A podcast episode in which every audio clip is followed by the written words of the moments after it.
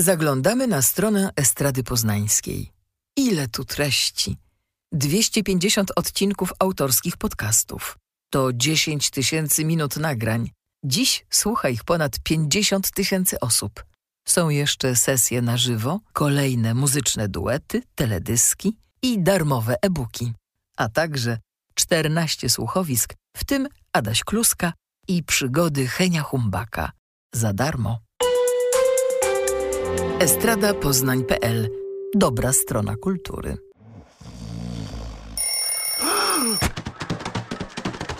Nie spać, słuchać.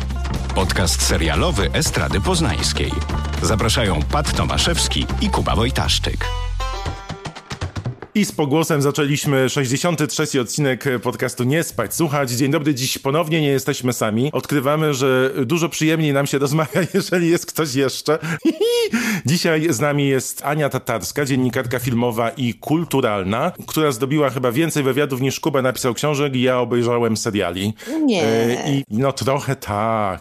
Aniu, dzień dobry przede wszystkim. Dzień dobry, dzień dobry. Ja to jest taka moja rola, że ja tak muszę, wy będziecie mówić coś miłego, a ja będę mówić jak to prawdziwa polska kobieta kobieta? Nie. No co wy? Nie, nie. To Kuba u nas tak ma.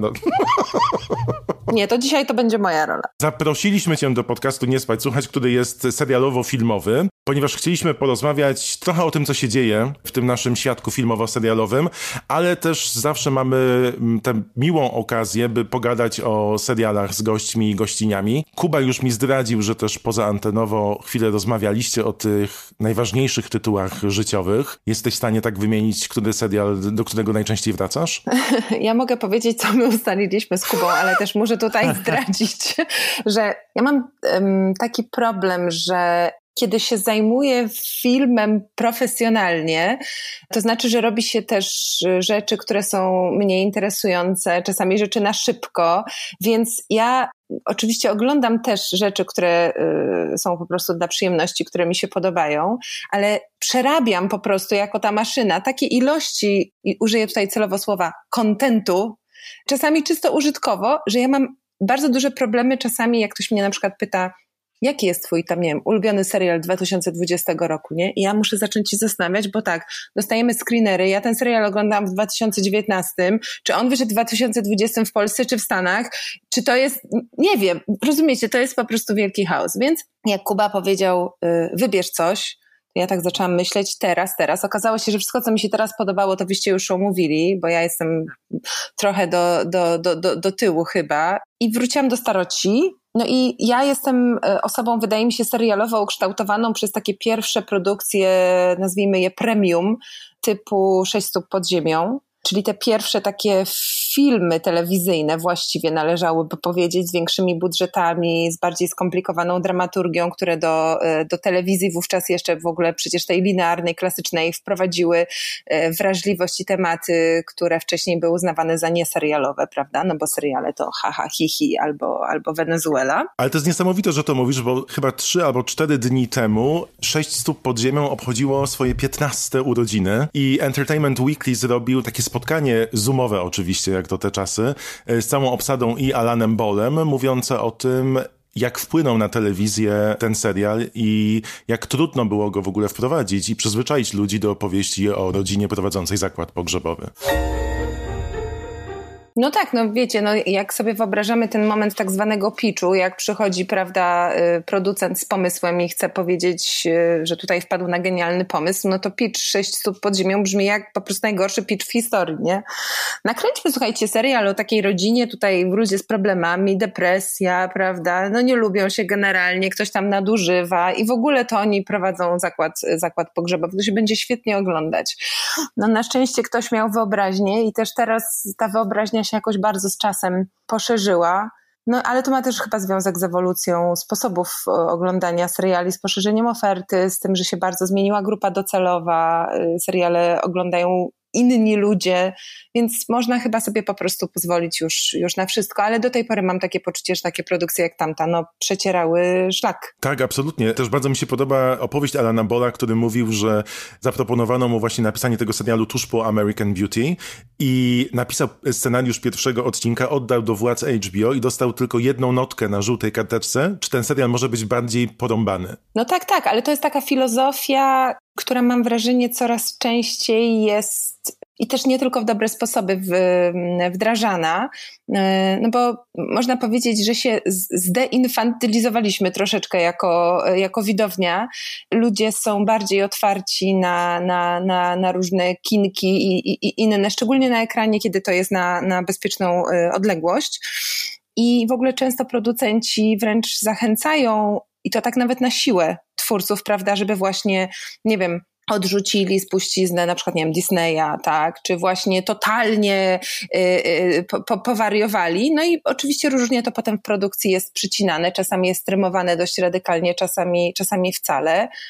No ale to też jest trend, nie? Wszystko właściwie w branży rozrywkowej się da zamknąć w ramach trendu, tylko po prostu niektóre są lepsze, niektóre gorsze. To ja pójdę ze skrajności w skrajność. Czy to znaczy, że szukałaś w tych starociach, nazwijmy to w cudzysłowie, bo teraz już nie ma jakichś fajnych, wrażliwych, przyjemnych tytułów, albo czekasz cały czas na? Nie, wiesz co, ja po prostu, to jest też chyba kwestia tego, jak działa na, nasz mózg. Nie wiem, czy, czy, czy wy tak macie, ale ja na przykład dużo lepiej pamiętam filmy, które oglądałam na przykład na studiach filmoznawczych.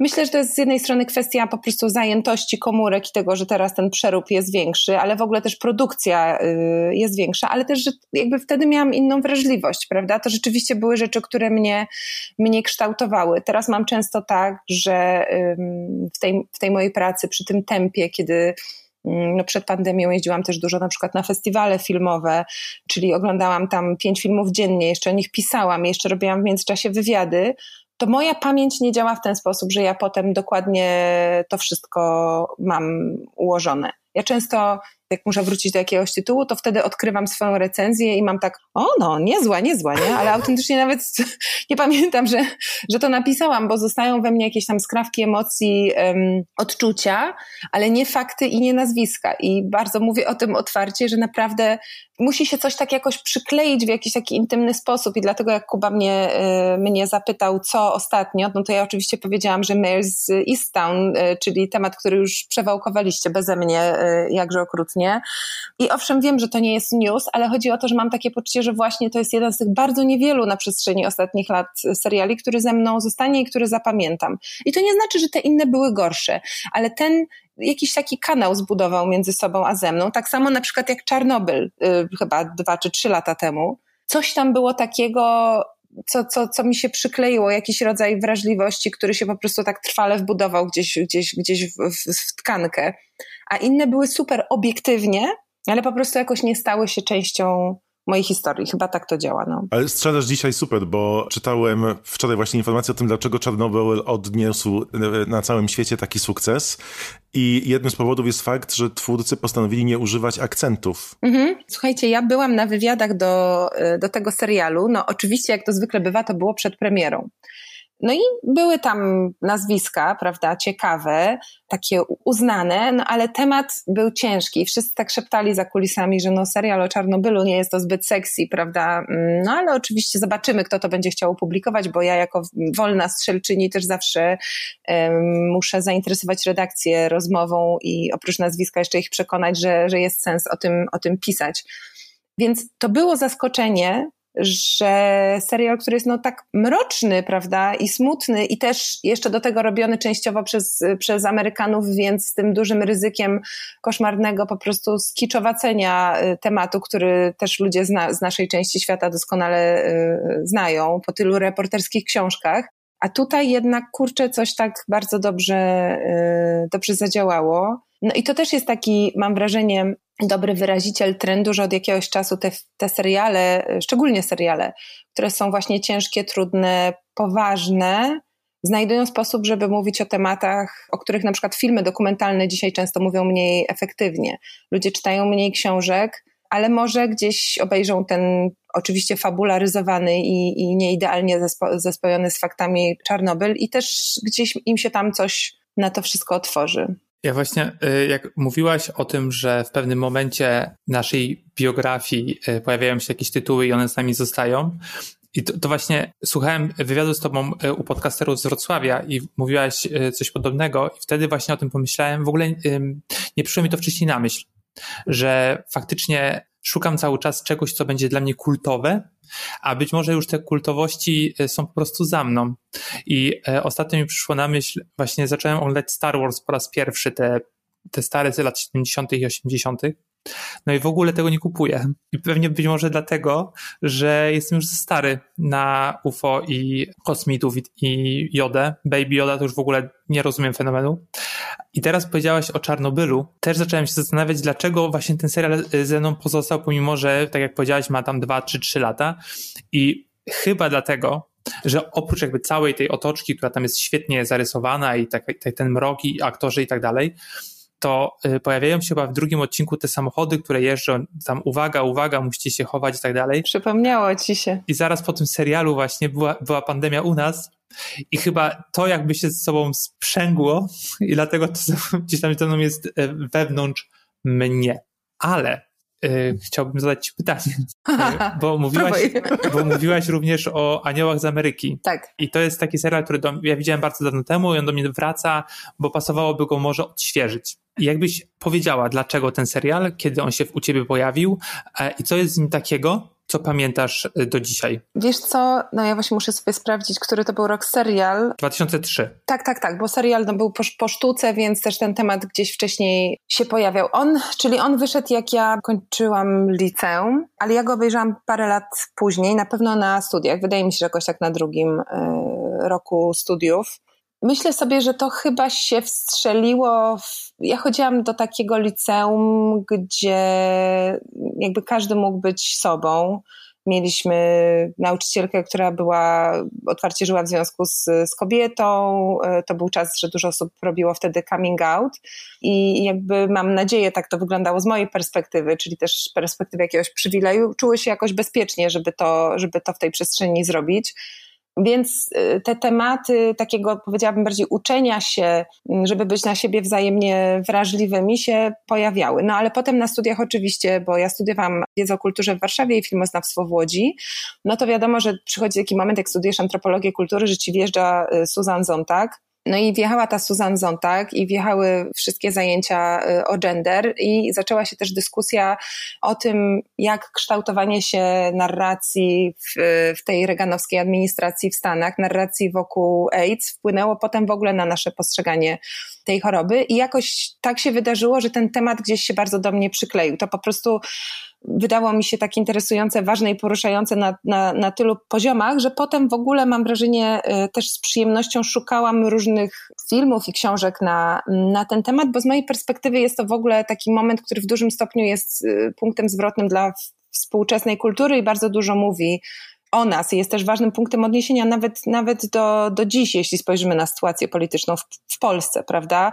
To znaczy to, to demonizowanie czegoś, czego, czego nie znamy, jako broń, która ma zbijać no, właściwie polityczny kapitał. Ale tam też chodziło o, o wrażliwość no ja się naczytałam oczywiście miliona tych, y, tych, tych artykułów, też o sposobach, potem o sposobach pokazywania jakby wszystkiego spo, poza heteronormą w filmie. Y, obejrzałam, najpierw obejrzałam, a potem przeczytałam y, Celluloid Closet na podstawie książki Vito Russo o historii pokazywania homoseksualistów w Hollywood i gdzieś w ten taki wrażliwy moment mi się też te anioły wstrzeliły, które mam wrażenie są takim idealnym przykładem czegoś, co jest z jednej strony niesamowicie kompetentne, napisane właśnie nie tak, jak to często bywa z punktu widzenia jakiegoś uprzywilejowanego outsidera, który myśli, że wie, ale może niekoniecznie wie, tylko gdzieś takie miałam przynajmniej poczucie, tak jakby ze środka tego huraganu, tak, z jakąś taką autentycznością wręcz dokumentalną, reporterską, a z drugiej strony, i to jest bardzo ważne w serialach i w filmach, w formie, która jest po prostu niesamowicie dobra filmowo, taka atrakcyjna, chociaż to słowo brzmi dziwnie w tym kontekście.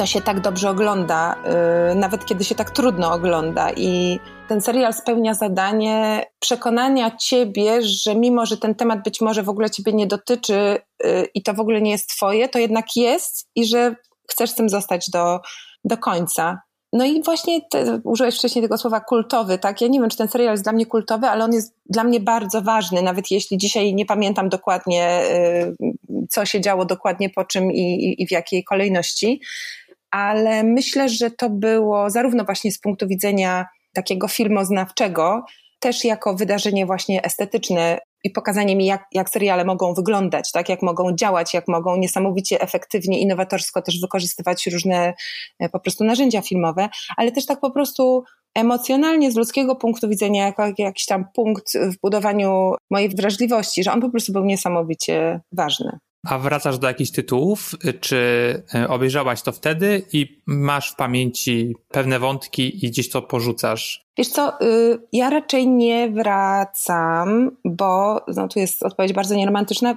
Trochę nie mam na to, na to czasu, bo poza tym, że jestem y, pracującym pewnie technicznie rzecz biorąc na trzech etatach człowiekiem, to jeszcze mam rodzinę, więc, y, więc jakby nie bardzo mogę w dowolnym momencie sobie oglądać, oglądać to, co chcę, wieczorami zwykle oglądam to, co akurat oglądam do pracy, albo że tak powiem, w drugą stronę. E, jak nie muszę bardzo się starać i relaksuję się przed ekranem, to oglądam na przykład e, Too Hot to Handle i takie ambitne dzieła. Oh shit. Hi, I'm Lana. Słuchajcie, no ale swoją drogą to jest produkcja, produ wartość produkcyjna tego programu jest y, niesamowicie wysoka i mówię to absolutnie y, poważnie. Tak, przed nami drugi sezon. Tak, o, wiesz jak czekam. E, albo jeszcze był ten program o tych ludziach, co się nie widzieli i brali ślub. Tak, tak nienawidzę Pamiętacie? tego. Wspaniały był. Kocham Jessica? To. Wspaniały. Tak, Jessica, tak. Co? Mark is five years younger than my baby brother. five years younger than me. Tak, tak, więc... Um, i śmieję się, że to jest taki kompleks po prostu człowieka z warszawskiego wokół, nie? Y, że y, z kulturoznawstwa, że bardzo długo, bo tak, ja nie, ja nie oglądam tych śmieci, ja czytam tylko wieczorami tutaj Kierkegaarda na przemian z Baudrillardem i w ogóle robię sobie okłady tam z czegoś, nie wiem. No nie, niestety. Yy, oglądam to i to nawet nie ironicznie, oglądam to z autentyczną dziecięcą pasją i zafascynowaniem. Bardzo dobrze mi to robi na głowę. I też myślę, że takie produkcje są potrzebne. Więc te, te długa odpowiedź wraca do tego punktu, że raczej nie, y, nie wracam, no bo po prostu, że tak powiem, y, ten samochód cały czas jedzie do przodu, nie? I mija, i mija nowe, nowe stacje, ale lubię, jak czasami są takie momenty właśnie na przykład jak na festiwalu jest jakaś retrospektywa, albo tam spotkanie z, z przyjaciółmi i że, i że jest okazja. Wtedy jest super. Ale y, jeszcze tylko jedna rzecz. Wydaje mi się, że jeśli wśród Twoich kultowych tytułów są takie produkcje jak na przykład Przyjaciele czy Seinfeld, to wtedy łatwo jest do tego wracać, prawda? Bo to jest coś, co możesz oglądać, nie wiem, przy śniadaniu pół odcinka, tak? Albo tam robiąc coś ten. No ale kurda, nie da rady oglądać, przepraszam bardzo, kąpać dziecka i oglądać Aniołów w Ameryce. No myślę, że to mogłoby się bardzo źle skończyć. tak, no, więc tak. nie. Kiedy Kuba mi napisał Anioły w Ameryce, że to jeden z tych twoich bardziej ważnych tytułów życiowych, to w mojej głowie uruchomiła się szufladka pod tytułem powiązania filmowo-serialowe, bo tam na planie spotkał się Justin Z Mary Louise Parker i oni dwa lata później kręcili Trawkę przez e, osiem sezonów i właśnie to, jak ich relacja wyglądała na planie wpłynęło na to, że tak świetnie w tej Trawce odgrywali swoje role. No i ja zupełnie zapomniałem, że tam była e, Emma Thompson i faktycznie wczoraj sobie na nowo zobaczyłem zwiastun i nie pamiętam fabuły zupełnie. To jest tak jak ty. Pamiętam niektóre sceny i bardziej te wszystkie konotacje i, i powiązania, które się wytworzyły z tego serialu. Czy warto teraz wracać, czy lepiej jednak mieć to wrażenie tej jakości wcześniej, no bo jednak już trochę lat minęło i niektóre produkcje jakościowo już odbiegają i, i widzimy te różnice. Jak ty masz z tym? Myślę, że to jest bardzo indywidualne, w sensie po prostu powiązane z konkretnymi tytułami, bo pamiętam jak parę lat temu brałam udział w takich warsztatach dla, dla, dla młodych krytyków z Europy, organizowanych przez e, Festiwal Nowe Horyzonty. I, i, i tam moja, moja e, koleżanka, mieliśmy przy, jakby przynieść ze sobą filmy, do których właśnie chcielibyśmy wrócić, które według nas były genialne. I ona pokazywała kolegom film 33 sceny z życia. I autentycznie pod koniec seansu widziałam jej miny i ona miała takie, Boże, to albo ten film się popsuł, albo ja się zmieniłam, nie?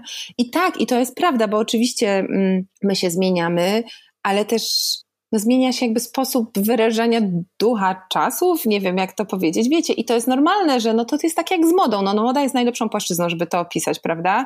To, co sprawiało, że się czuliśmy super cool tam, nie wiem, w 2004, może już tak niekoniecznie dzisiaj, nie? Oczywiście wiadomo, że są te, te etapy i, i, i coś jakby znowu powraca do łask i, i, i, i dostaje taką e, grupową okejkę i nagle już znowu spoko jest nosić mam jeans i, i prawda, e, i nie wiem, to nie jest, to nie jest właśnie obciach, czy tam crop, crop top, ale no nie, nie wszystko jakby ma taką, taką, taki potencjał do, do cyrkulowania. Natomiast akurat wydaje mi się, że ta konkretna produkcja się nie, nie zestarzała, bo akurat do tego serialu wracałam. Jedyne, co się starzeje w filmach i to jest też pytanie o to, na ile jesteśmy jakby skłonni zaufać czy bardziej poddać się tej takiej umowie, że się zgadzamy na jakiś poziom udawania, no to starzeją się czasami środki um, takie techniczne, prawda? To jest tak jak z tymi gwiezdnymi wojnami trochę, że, że jednak dla ludzi, którzy szli do kina pod koniec lat y, 70., no to było tak jak Jurassic Park dla ludzi, którzy szli w 94. I po prostu my jesteśmy jakby tacy chorobliwie przyzwyczajeni do, do precyzyjności, do dokładności, i wydaje mi się, że jeśli film nam obiecuje wrażenie realności, no to my jego wymagamy. No chyba, że film nam y, obiecuje wrażenie realności i puszcza oczko i wiadomo, że to wszystko jest u, u, udawane, tak? No to wtedy to się nie starzeje, bo to jest, y, bo to jest konwencja.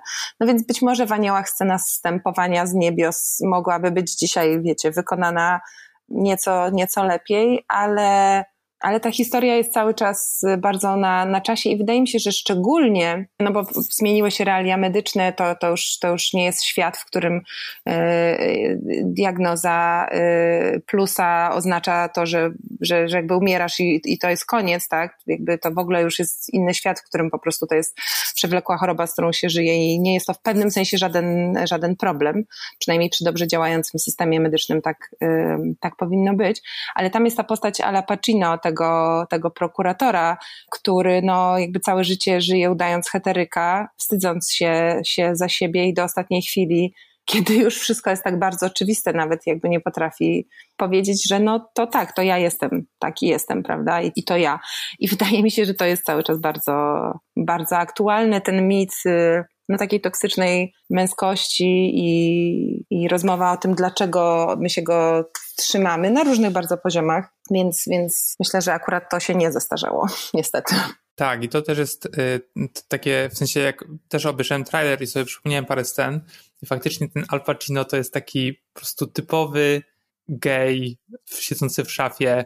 No to jest piękne, jakby tak, w sensie piękne, pod, pod tym względem, że cały czas aktualne. I to mnie jeszcze bardziej jakby przekonało, bo wydaje mi się, że mój Bartek tego serialu nie widział, żeby to jeszcze raz zobaczyć po prostu, bo od 2003 czy tam 2004 roku to trochę minęło. Przejdźmy, przejdźmy dalej od tych smutnych tematów śmierci, ale może pozostańmy, y, pozostańmy jeszcze y, w pandemii. Jak myślisz, czy obserwujesz jakby taką zmianę w Hollywood, czy nawet w polskim kinie i, i w polskiej telewizji, że teraz będziemy kręcić inaczej, i e, będziemy tworzyć inne rzeczy i będziemy nawiązywać nawet do tej pandemii, bo od razu mi się właśnie przypomniała, przypomniał nowy sezon terapii, gdzie ta, gdzie COVID jest przynajmniej w tle gdzieś tam, majaczy i tak samo teraz Betty za drugi sezon Betty, którego nie widziałem, ale podobno tam dziewczyny e, czy tam chłopacy jeżdżą na dyskorolce i mają te maski cały czas i grają w tych maskach, co jest dosyć dziwne, bo po prostu nie widzimy e, ust na przykład. No mi się, mi się wydaje, że to się nie, nie utrzyma, bo bo decydując się na takie rozwiązanie w świecie, w którym te zalecenia się po prostu cały czas zmieniają, przywiązujesz film do konkretnego momentu. A nawet jeśli my wiemy, że mm, nie wiem, oglądając tam terapię, jesteś w 2020 roku, to jednak chcesz zachować jakiś pozór uniwersalizmu. Mm, a ta maska to jest no, taki konkretny, konkretny sygnał, że to było wtedy. Więc ja się spodziewam, że maski się pojawią w filmach, bo one też będą teraz, staną się taką bardziej przezroczystą częścią naszej rzeczywistości, tak jak w Azji od lat, prawda? I, i, w filmach rozgrywających się tam to nas nie, nie, dziwi i nie masz poczucia, o, to musiał być 2020 rok, prawda, albo 2021, bo jakby to jest po prostu część krajobrazu.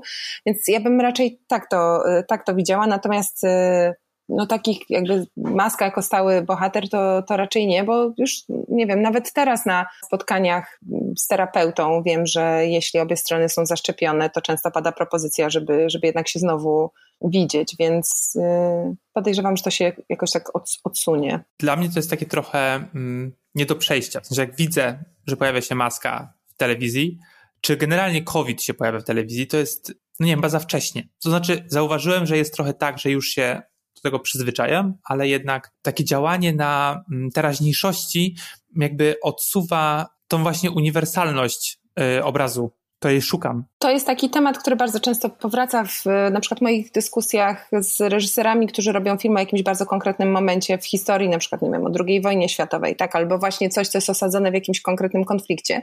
I wiem, że odpowiedź, z którą zresztą się zgadzam często jest taka, że właśnie im bardziej konkretnie, tym bardziej uniwersalnie. To znaczy, im bardziej przyswoisz skomplikowanie świata, który przedstawiasz i to się stanie jakby integralną częścią Twojego procesu twórczego, to tym mniej widz zwraca na to uwagę jako jakiś sygnał czy znak. Chodzi o to, żeby to było po prostu mm, naturalnie wplecione w przestrzeń, którą oglądamy, a nie uwaga, teraz to, a teraz to. Więc nie bałabym się tej dokładności w tym, w tym sensie. O. Tak, Kuba potrzebuje czasu, żeby to wszystko przetrawić, a na przykład e, twórcy w Stanach mówią nie, większość tych seriali procedurali na, w sieciach kablowych to normalnie kręciła i bohaterowie chodzili w maseczkach. Cały przecież 17 sezon Grey's Anatomy był poświęcony COVID-owi. Tak samo 911 Foxa. Wszyscy bohaterowie na bieżąco śledzili pandemię po to, żeby właśnie w maju, jak już te restrykcje w Stanach zaczęły schodzić, oni e, kręcąc te odcinki w marcu już też ściągali maseczki, żeby mieć to za sobą, ale jednak zwrócić na to uwagę, że to było, sami twórcy mówili, że to był największy kryzys, e, jaki do tej pory e, obserwowali, który zmienił wszystkie służby i działania wszystkich służb, więc e, dla nich to był temat, który warto było podjąć. Ale rozumiem też Kubę, który jako pisarz ma zupełnie inne postrzeganie świata i woli, żeby to za kilka lat dopiero zostało w jakiś sposób zanalizowane i pokazane. Ja też widzę y, na festiwalach tych zagranicznych, w których do tej pory uczestniczyłam, byłam online, bo ostatni raz byłam fizycznie na festiwalu za granicą w październiku zeszłego roku w Zurychu, chwilę wcześniej w Wenecji, od tamtej pory Sundance, Essex, SW i teraz Tribeca zdalnie, że pojawiają się takie filmy, no często to są filmy niezależne, niskobudżetowe, czyli takie, które rzeczywiście można jakoś własnym nakładem, szczególnie jak się ma narzędzia i doświadczenie nakręcić, które jakoś tam próbują się odnosić do tego pandemicznego doświadczenia, ale to są właśnie często takie mniejsze projekty, które wydaje mi się no, nie będą dziełami epokowymi, ale też są fajne. To znaczy, na przykład, wiecie, mała fabuła o tym, jak się randkuje w pandemii, tak? I, I, to są ciekawe tematy. Rzeczywiście, bo, bo jak myślałam o tym, co to zmieniło w moim życiu, no oczywiście y, przez chwilę się bałam, że nie będę miała pracy. Na szczęście to się okazało przesadnym lękiem, jakoś się to wszystko udało poukładać i ogólnie to biorąc pod uwagę, że ani nam się, nie wiem, e, związek nie rozpadł, że wreszcie się zdecydowałam regularnie zacząć chodzić do terapeuty, że, że, że, że nie wiem, nie musieliśmy sprzedać mieszkania i wszyscy są zdrowi, no to jakby bez większych problemów to, to przemknęło, jeśli mogę tak bardzo skrótowo powiedzieć. Natomiast są ludzie z całkiem innym życiem, dla których to był czas totalnie wyjęty z życia. I nie mówię tu bynajmniej o, o seniorach, bo jakby z oczywistego powodu dla kogoś, kto ma 90 lat, rok ma inną wartość niż dla kogoś, kto ma lat 30, ale myślałam właśnie o tych ludziach, którzy są w takiej życiowej sytuacji, że nie wiem, szukają kogoś, tak, potrzebują, potrzebują innych ludzi, czyli pewnie o nastolatkach, ale no jakby tak uśredniając, ale może oczywiście też mogą być to ludzie, y, ludzie starsi, ale tacy ludzie, dla których to szukanie drugiego człowieka jest jeszcze takim integralnym elementem odkrywania w ogóle siebie, tak, i jakiegoś kierunkowania siebie. I po prostu, no to jest koszmar i to jest doświadczenie, które myślę, że też gdzieś jakoś się zacznie w filmach, w filmach przebijać, prawda? Jak to jest mieć 17 lat i, i być w wieku, w którym, nie wiem, być może rozważasz pierwszy seks, tak, albo się zakochujesz pierwszy raz, może jestem tradycjonalistką, że mi się wydaje, pewnie teraz to jest, nie wiem, 11, ale za moich czasów. E, natomiast, no, no tak, jakby w czasie, w którym, w którym właśnie wchodzisz, nazywamy to dorosłością, no ale to też jest taki nieprecyzyjny termin, w, w czasie, w którym się bardzo dużo zmienia w Twoim życiu, w którym przychodzisz transformację. I, i niezbywalną, niezbywalnym elementem tej transformacji są inni ludzie i, i fizyczny kontakt, i, i nie wiem, nauka wyznaczenia granic też, też przez dotyk i, i, i taka autokorekcja kursu, która nie może zaistnieć, jeśli jakby nie zdarzasz się z innymi ludźmi, nie? I że to się nie działo. I myślę, że to jest coś, co, co się będzie musiało jakoś na filmie odbić, bo nie wierzę w to, że to nic nie zrobiło z ludźmi, którzy mieli wyjęte z życia półtora roku na to. To ja może patrzę na to zupełnie inaczej, bo może to właśnie spowoduje, że ze względu na to, że już możemy i że ta radość z tych kontaktów wraca, będzie dużo takich optymistycznych właśnie produkcji, które zamiast iść w te, w te negatywy spojrzy na to, ile teraz mamy do nadrobienia. Po co? No. podoba mi się, słuchajcie, podoba mi się ta wasza dynamika.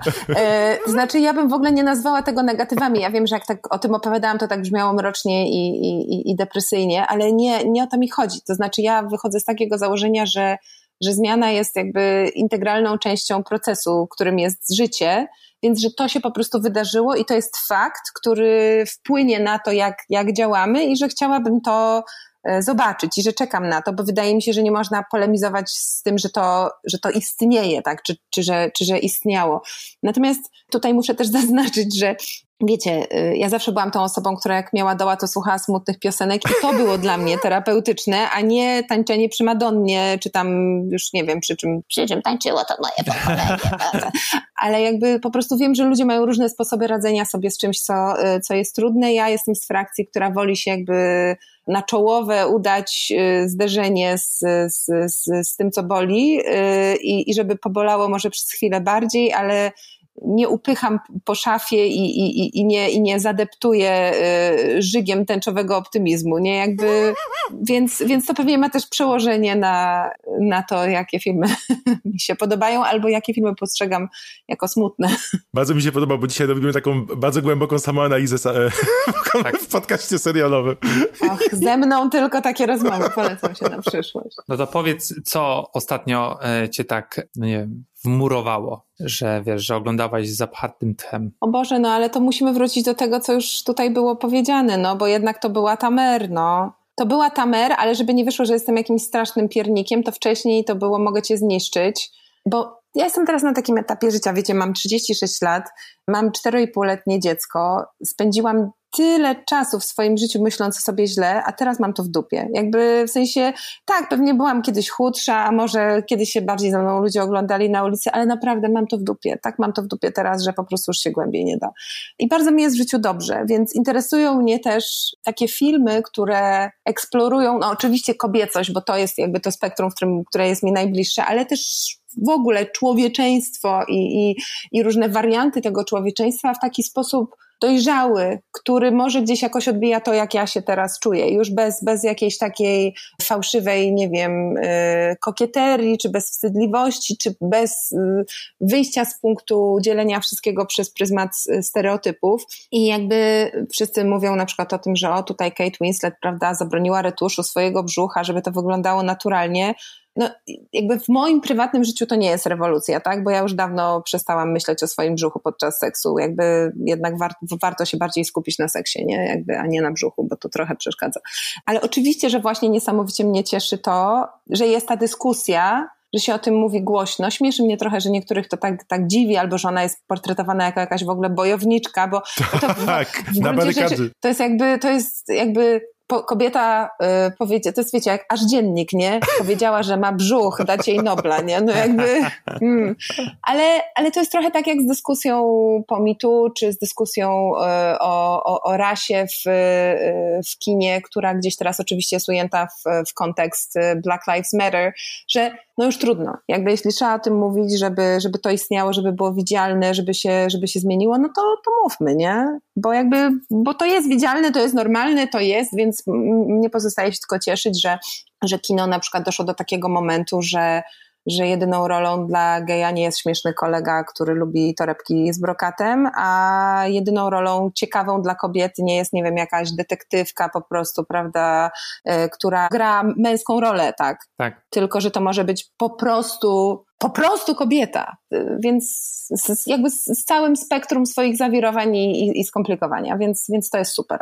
Pat, możemy przejść na przykład... Bo- Czekaj, ja was zamurowało. Nie, bo ja zauważyłem, że Kuba idzie bardziej głęboko, a ja tak sobie od razu, jak mówisz o tym, mówię, a wiesz co, rzeczywiście, bo tak jest, że fajnie eksplorować tę kobiecość, ale jak spojrzysz na przykład wstecz, to tam od 2000 chyba drugiego roku, kiedy telewizja TNT postawiła na proceduralne kryminalne, to zawsze w tych głównych rolach obstawiała kobiety, bo kobiety bardziej przyciągają inne kobiety i facetów do oglądania telewizji. I na przykład jak sobie przypomnisz na przestrzeni ostatnich 20 lat seriale kryminalne, które naprawdę jakoś zostawiły jakiś ślad od The Closer z Kieron Sedgwick, która przez 7 lat królowała w Stanach, jeżeli chodzi o właśnie wątki kryminalne, po Razzoli and Als, które eksplodowały dodatkowo jeszcze e, kobiety z e, korzeniami irlandzkimi, bo tam przecież Angie Herman grała taką policjantkę. I było to bardzo popularne i rzeczywiście, tylko że tak jak mówisz, były to takie bardzo schematyczne boksy, które można było zrobić. Ja bym tutaj sięgnęła do rozmowy, którą ostatnio przeprowadziłam, która zas- była zaskakująca, bo się okazała wiele bardziej sąsiedzi wiercą.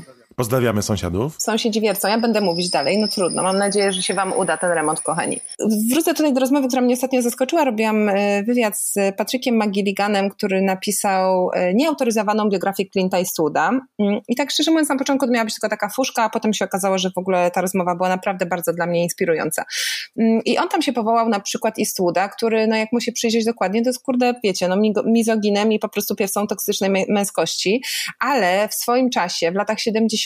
i też potem wielokrotnie był yy, nazywany feministą. I dlaczego był nazywany feministą? Bo w jego filmach kobiety miały eksponowane role. Tylko to nie chodzi o to, czy je widać, tylko też chodzi o to, jak je widać. I właśnie jeśli y, mamy detektywkę, tak, czy nie wiem, patolożkę, prawda, y, która tak naprawdę jest zilustrowanym stereotypem i jeszcze do tego musi wyglądać w określony sposób, a właśnie jakby gwarantem jej, jej tego feminizmu czy emancypacji jest to, że ona de facto udaje faceta, zastępuje faceta na, na tym miejscu i to tego stereotypowego faceta jeszcze, żeby to był złożony, prawdziwy facet, ale nie, to jest taki, to jest taki wytarty po prostu y, papierowy, kartonowy y, stereotyp, no to tutaj nie ma mowy ani o żadnym feminizmie, ani o żadnej emancypacji, ani o żadnym skomplikowaniu postaci. Na wielu polach ta, ta walka trwa, y, trwa, trwa od lat. Ja też totalnie nie, nie lubię tej, tej narracji, jak się ludzie burzą na, na, na tę przemianę i mówią, tak, to teraz już w ogóle tylko kobiety będą występowały w filmach, tylko kobiety będą robiły filmy, a najlepiej to w ogóle LGBT plus 60 i wszyscy, tak, nie? Tak. Jakby to oburzenie się jest trochę, y, oburzenie się jest trochę śmieszne w, w tym sensie, że naprawdę nie da się polemizować z tezą, że y, branżą filmową wszędzie właściwie na świecie z drobnymi wyjątkami i autentycznie chyba wyjątkiem jest tutaj y, Palestyna, po prostu od zawsze rządzili faceci. W krajach, gdzie jest większość biała, to byli bia, bia, biali, biali faceci z pewnymi korzeniami, z pewną, z pewną pozycją. I powiedzenie, że tak było, to nie jest, jak to się nazywa, bo ja już zapomniałam, że to słowo istnieje, androfobia. No wiecie, bycie anty, antymęskim. To nie o to chodzi, no po prostu to jest fakt. Tylko zwrócić uwagę, że jest na to proste rozwiązanie i właściwie stosuje je bardzo często Phoebe Waller-Bridge, a ostatnio razem z Vicky Jones. To są przyjaciółki, które razem napisały ten serial Run z Merit Weaver dla HBO i one mówiły taką prostą rzecz, że jak piszą dialogi, to czytają je zamieniając płcie i sprawdzają, czy wypowiedziane słowa jednocześnie brzmią dobrze dla mężczyzny, jak i dla kobiety. To była reakcja Anny na Tego już wypowiedź. chyba nie słuchajcie. Nie, to jest, po, ja uważam, że tam moment po prostu idealnie podsumowuje moje życie. To jest jakby, tak, tak to wygląda. No. A teraz druga część podcastu pod tym, kto was tak urządził. Ania pokaże, jak dźwiękowo zmontować półkę, szafkę i jednocześnie będzie opowiadała o serialu. Jedno słowo, IKEA, klucz do wszystkiego. To może przejdziemy, jeżeli nam się uda, jeżeli sąsiedzi pozwolą. To jest dobry tytuł na podcast też, jeżeli sąsiedzi pozwolą. Gdzie z tym wiertłem? Do propozycji HBO, która 12 lipca e, pojawi się, to będzie serial dokumentalny stworzony przez Ronana Farrowa na podstawie jego książki, za którą otrzymał Pulitzera Catch and Kill i na podstawie też podcastu, który miał 12 odcinków i eksplorował szerzej śledztwo e, Ronana w kontekście ujawnienia ataków seksualnych i napaści dokonanych przez zarówno Harvey'ego Weinsteina, jak i Mata Lauera oraz inne wysoko postawione osoby. New Yorker magazine reporting claims of sexual harassment, assault, and rape. The Harvey Weinstein scandal. Please, I don't want to do something I don't want. Five minutes. Don't ruin your friendship with me for five minutes. This is the story of a group of sources who risked everything to expose the truth. What happened to me shouldn't happen to other women. Ty jesteś w tej branży i śledzisz ją ponad dekadę.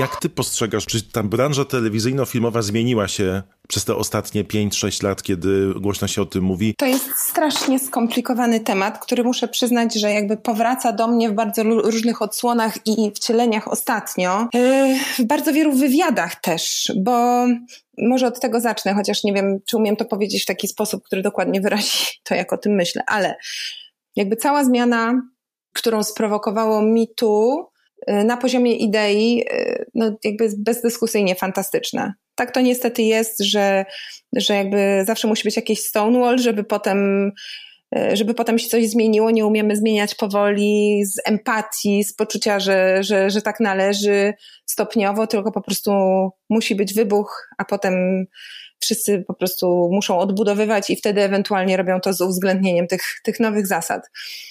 Natomiast myślę, że bardzo potrzebne jest to, żeby mówić o tym, żeby dyskutować o tym mądrze i żeby też nie gubić w tym wszystkim takiej podstawowej ludzkiej empatii, ale też pamięci, dlatego że mamy pewne struktury, które oczywiście w teorii powinny dobrze działać, to jest inna dyskusja, tak? Ale na przykład sądy, które są od tego, żeby też coś tam ustalać, prawda? Że, że to jest pewien proces. A mówię o tym, bo mam jakby w sobie taki duży niepokój w stosunku do tego, jak y, to pokłosie mi tu skręciło w ostatnim roku może, czy półtora, też trudno mi jest tak jakby znaleźć taki moment przełomowy. To znaczy, że po pierwsze, bardzo niebezpieczne stało się założenie, i to już samo w sobie jest toksyczną sytuacją, w ogóle niepokojącą, tak? Niebezpieczne stało się założenie wierzę ofiarom zawsze, bo żyjemy w świecie, w którym wystarczy, że nagle ktoś zrobi, nie wiem, jeden wpis, jeden post, jedną konferencję, gdzie powie coś, i to już jest koniec dla tego, o którym on powiedział. A ja absolutnie chcę, żeby ludzie, którzy doświadczyli traumy, mieli prawo nie tylko o niej powiedzieć głośno i może zdjąć z niej pewien ciężar, często też to odium wstydu czy, czy tabu, ale też chcę, żeby ludzie, którzy są fałszywie o coś pomówieni, mieli prawo obrony i żebyśmy ich nie kancelowali po tym, jak y, padnie w ich stronę jedno oskarżenie, tak? Więc ten moment, w którym teraz jesteśmy, jest specyficzny. I już się nawet zorientowałam w ogóle, co jest, y, co jest też dla mnie takie symptomatyczne, że są ludzie, którzy jak słyszą, że ja mówię coś takiego, to od razu mówią tak, o co ty w ogóle, to nie jest w ogóle feministyczne, jak ty możesz tak mówić. Nie, właśnie uważam, że to jest humanistyczne, żeby, że, żeby tak mówić, bo absolutnie każdy, kto kiedykolwiek został skrzywdzony przez konkretną osobę czy przez system, powinien mieć prawo do zadośćuczynienia, do tego, żeby mu przede wszystkim ktoś też powiedział przepraszam, żeby ta osoba, która mu zrobiła krzywdę, być może była poddana procesowi, który jej uświadomi w ogóle, co, co zrobiła źle, bo to też jest tutaj jakiś ważny element przemiany mentalności. No ale nie zgadzam się na to takie, że jakby jedno słowo kończy, mm, kończy czyjąś, y, czyjąś karierę to jest też coś, co widzimy w ogóle w social mediach teraz, y, teraz bardzo, tak? Jakieś rozliczanie za tweety sprzed, y, sprzed 10 lat. Y, tak, jakby czasami to wywleka na światło dzienne sytuacje, o których warto dyskutować i z których możemy też wynieść, wynieść jakieś, jakieś wnioski, czy prowadzić to do ciekawej dyskusji o celebrytach na przykład. No ale jednak taki rozsądek i empatia, powiedziałabym w tym, w tym wszystkim, a nie, a nie kliki i, i, i po prostu y, wydawanie y, wyroków po tym, jak ktoś odetchnął y, raz.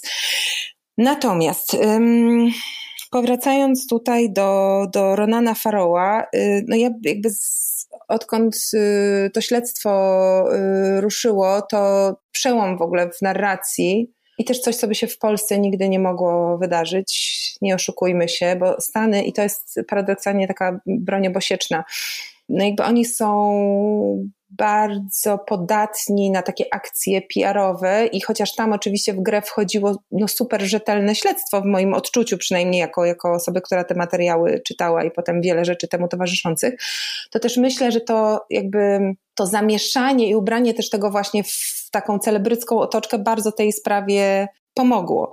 Obnażyło też dwulicowość branży. Tutaj dla mnie najlepszym przykładem jest to sławetne odebranie Oskara Romanowi Polańskiemu, mimo że przecież ich wiedza na temat jego przewinień się nijak w międzyczasie nie, nie zmieniła, ani nijak się nie zmieniła jego sytuacja, no ale zmienił się klimat, więc trzeba było wykonać jakiś y, gest, prawda? I tak, i ten rodzaj politycznej poprawności to mnie bardzo denerwuje, bo to jest uważam w ogóle kontr, y, kontrproduktywne i ośmieszające, tak, dla, dla tego jakże ważnego y, procesu. No i czekam bardzo teraz na, mm, na ten serial. Myślę, że oczywiście też znowu wracając do PR-u, kontekst y, tej premiery jest y, specyficzny, biorąc pod uwagę, że jesteśmy na świeżo po Allow, a, Boże, Allen kontra Farrow. Tak, Allen kontra, ja tu Arrow kontra Fallen. A, a Kuba powie, Fallen. że ja za każdym Fallen. razem... Za, Woody, to jest podświadomość. Nie, to jest podświadomość. Ja właśnie zrobiłam z niego Woody Fallen. Słuchaj, o, to, to jest, y, to jest Freud. Ciekawe, czy to poszło y, w pakiecie te dwa seriale. Bardzo możliwe i ty wiesz, jakby to nie jest, to nie jest żart, tak to, yy, tak to działa.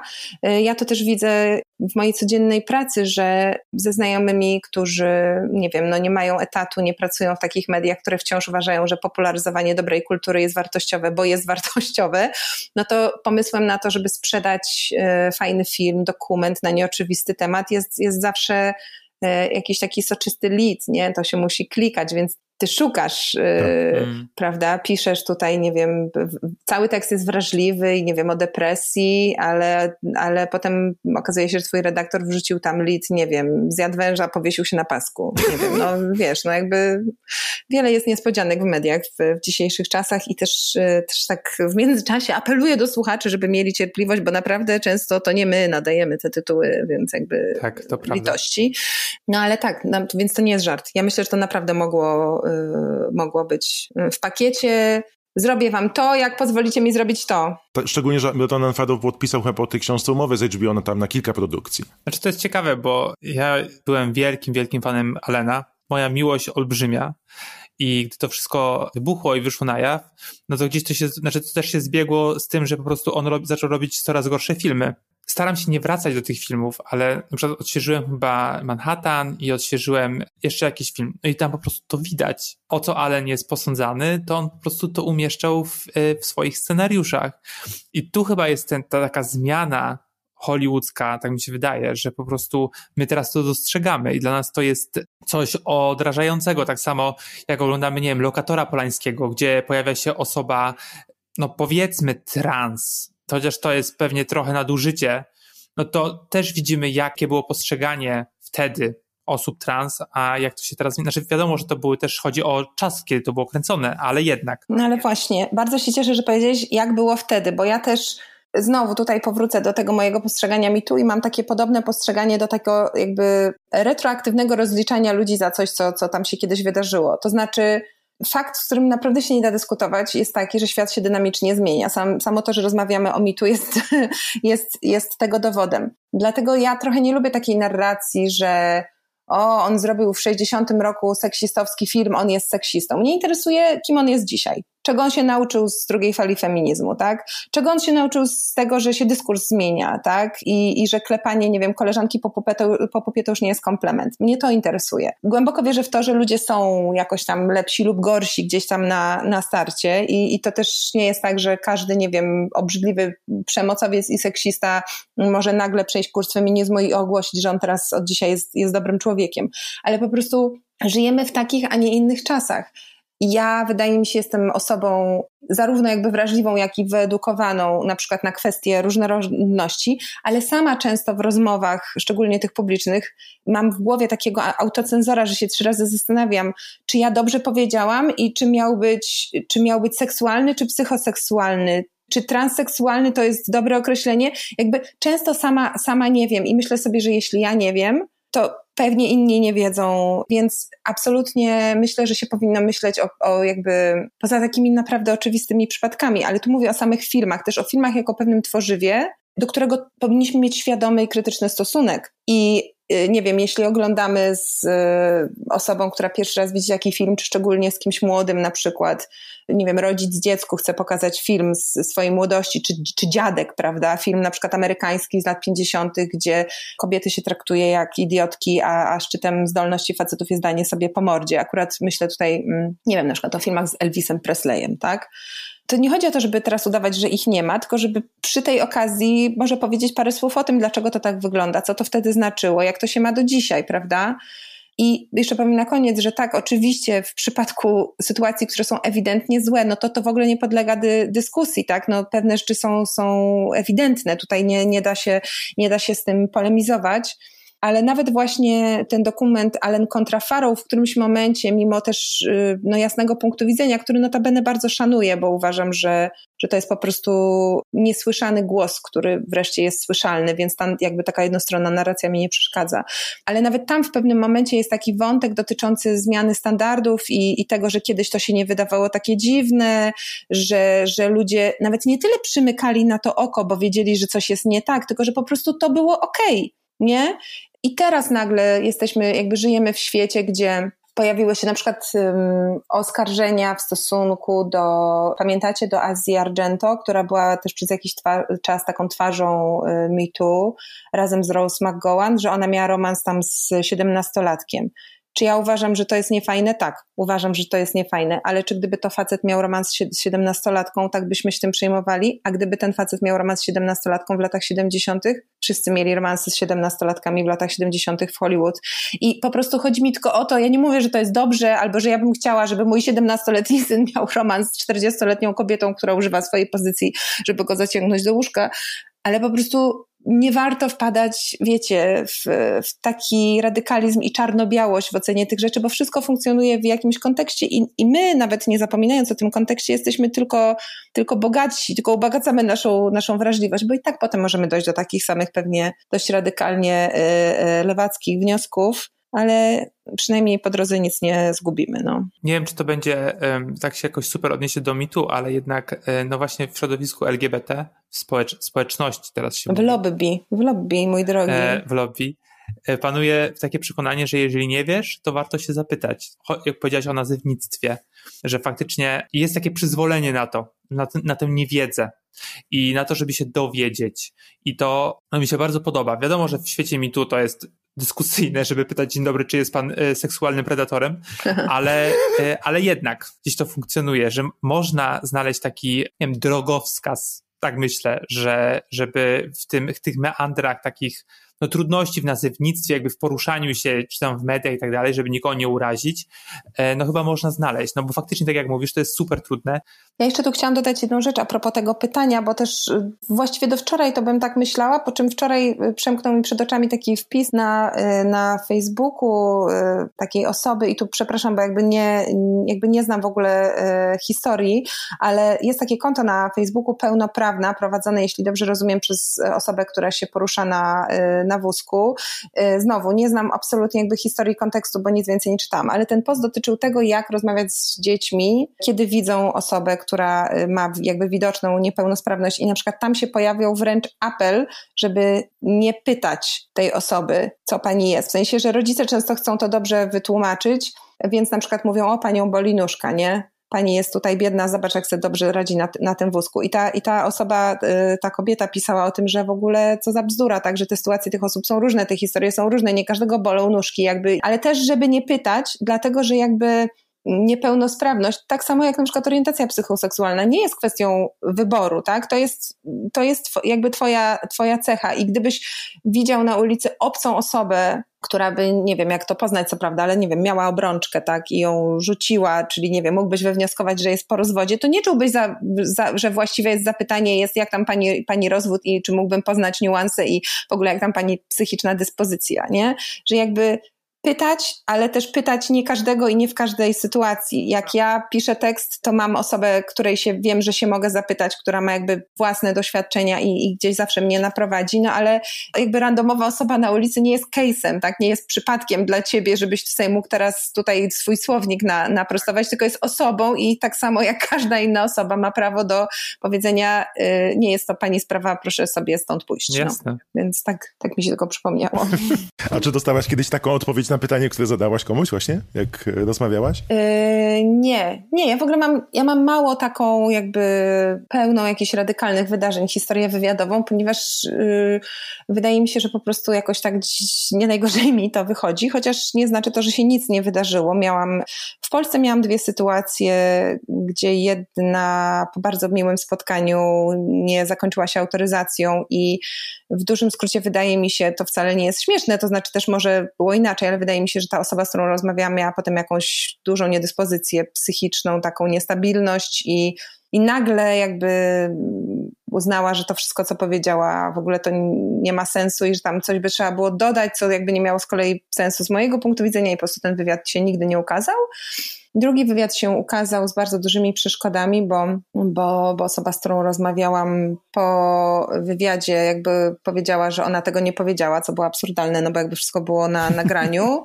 Kocham. Tam jakby były problemy z autoryzacją, chyba z powodu trochę rozbuchanego ego, co jest o tyle przykre, że szalenie utalentowana jakby osoba, ale myślę, że w dzisiejszym świecie talent nie wystarczy. Epoka div się skończyła i też trzeba być miłym dla ludzi, więc jakby ugryziecie to w dupę kiedyś, ty osobo zobaczysz. A za granicą nie, nie miałam jakby, bo, bo wiecie, żyjemy w tych smutnych czasach, że po prostu wszystko jest organizowane przez, przez korporacje w dużym skrócie i, i jakby problemem jest zwykle to, że nie ma czasu albo że siedzi agent, który pilnuje, żebyś broń Boże nie zadał jakiegoś zbyt finezyjnego y, pytania. Y, miałam tylko taką sytuację, jak kiedyś robiłam wywiad z Andrew Dominikiem, y, nie wiem, czy kojarzycie tego e, reżysera, on zrobił taki bardzo długi film, o, bardzo długim tytułem film o Jessim Jamesie. Ja go spotkałam Uwielbiam. w Cannes. To jest tak, bo to jest świetny film i ja go też widziałam, więc byłam bardzo, bardzo podekscytowana, jak szłam z nim na wywiad. Jeszcze był wywiad jeden na jeden, w ogóle tam mieliśmy dużo czasu. I owszem, ja wtedy byłam, to było do filmu Killing Me, Killing Them Softly w Cannes, to chyba 2012 rok. Można powiedzieć, że byłam tam jakoś tam bardziej na początku drogi niż jestem teraz, więc oczywiście, że pewnie brakowało mi jakiegoś tam luzu i może te pytania były nieco bardziej jeszcze takie studenckie, wiecie, analityczne czy coś takiego. No ale jak wchodzisz do pokoju, gdzie siedzi typ, który jara szluga za szlugiem, nie otworzy okna, nawet się nie zapyta, czy ci to przeszkadza i generalnie wygląda jak po prostu jeden wielki środkowy palec wycelowany e, w twoją stronę, a na pytania odpowiada nie wiem, nie zastanawiałem się nad tym, nie, kropka, tak, kropka, no to to jest hamstwo. Więc jakby właściwie chyba moje takie jedyne złe doświadczenie, tak myślę. Ja byłem bardzo zaskoczony polskim show biznesem, jak zacząłem robić wywiady i rozmawiać z naszymi aktorkami i aktorami. Najbardziej mnie zaskoczyła jedna z aktorek, która już dawno, dawno nie miała roli, ale za sprawą dubbingu powróciła. Mieliśmy rozmowę, która była bardzo przyjemna, po czym wywiad się kończy, tam minęło z 25 minut, powyciągaliśmy sobie jakieś anegdoty, ona mówi tak, to teraz to będzie tyle i tyle. A ja mówię, o co chodzi? A ona mówi, no bo tyle kosztuje wywiad ze mną. Nigdy wcześniej i nigdy później się nie spotkałem z taką sytuacją, ale... Ja też się z tym nigdy nie spotkałam i to mi sugeruje, że to musiała być jakaś osoba z bardzo, nie wiem, dawnych lat bez agenta albo w ogóle nie wiem co, bo to jest sytuacja absolutnie nie, niewyobrażalna dla mnie. Ja mam taki problem, który też wydaje mi się, że to się też zmienia na plus, ale mając porównanie no, rynków zagranicznych i polskich, to przez długi czas w Polsce brakowało mi takiego, nazwałabym to profesjonalizmem, ale też nie uważam, że to jest wina aktorów na przykład, czy reżyserów, tylko w ogóle organizacji pracy. To znaczy w Polsce często chyba się nie podpisywało umów w sposób, który by na przykład przejrzyście regulował y, zakres zobowiązania osoby do promocji tytułu, tak? Czyli do wywiadów, bo wywiady dobre, złe, długie, krótkie, wnikliwe i powierzchowne to jest po prostu promocja tytułu, tak to się e, kwalifikuje i często się zdarzało, że nie wiem, dystrybutor ścigał po prostu aktora, który w ogóle nie chciał udzielić żadnego wywiadu. No dla mnie to jest niewyobrażalne, jakby, no to tak jakbyś, nie wiem, chciał mieć dziecko, ale odmawiasz zmieniania pieluszek. No jakby to jest, to jest część tej roboty, no, jakby do it, no. Chyba, że jesteś rzeczywiście w tym fatalny, no to wtedy może niech zrobi to ktoś inny, ale ale że często właśnie to było takie poczucie, o, ja już tutaj po prostu odegrałem swoją rolę, wielki artysta, jakby i jeszcze się muszę teraz męczyć z tymi dziennikarzami, o Boż. Chociaż tutaj tylko dodam, że jak czasami słyszę niektóre pytania, to się nie dziwię, że się nie chcą męczyć z dziennikarzami i z, z jakby ja na pewno też mam gorsze, lepsze momenty, gorsze, lepsze wywiady i pewnie też czasami jestem nudna i beznadziejna, ale jakby są, są rzeczy, których nie robię, i na pewno nigdy w życiu nie przeprowadzałam wywiadów według takiego e, schematu pod 10 pytań do, czyli a jaka była Pana inspiracja do tego filmu? A do jakich źródeł sięgał Pan przygotowując się do tej roli? Mm, I tak dalej, i tak dalej. Jakby it's a big no, no, no, więc tego nie robię. To w Poznaniu jest taka bardzo wspaniała anegdota a propos właśnie wywiadów z aktorami, bo oni nieczęsto przyjeżdżają do tego miasta, które zaledwie, zaledwie jest niecałe trzy godziny od Warszawy. I kiedyś był tutaj Robert... Ja tu bym nie przyjechała, co dopiero aktorzy. I był tutaj kiedyś chyba Robert Wiedenckiewicz do jakiegoś filmu Machulskiego, nie wiem czy to był Vinci, i miał chyba trzy z rzędu wywiady, które były fatalne, bo właśnie były pytania, o których ty mówisz. czyli jak się panu grało i po czym podeszła do tak, niego... najtrudniejsze wyzwanie. Tak, tak, tak. Albo proszę opowiedzieć śmieszną sytuację z planu.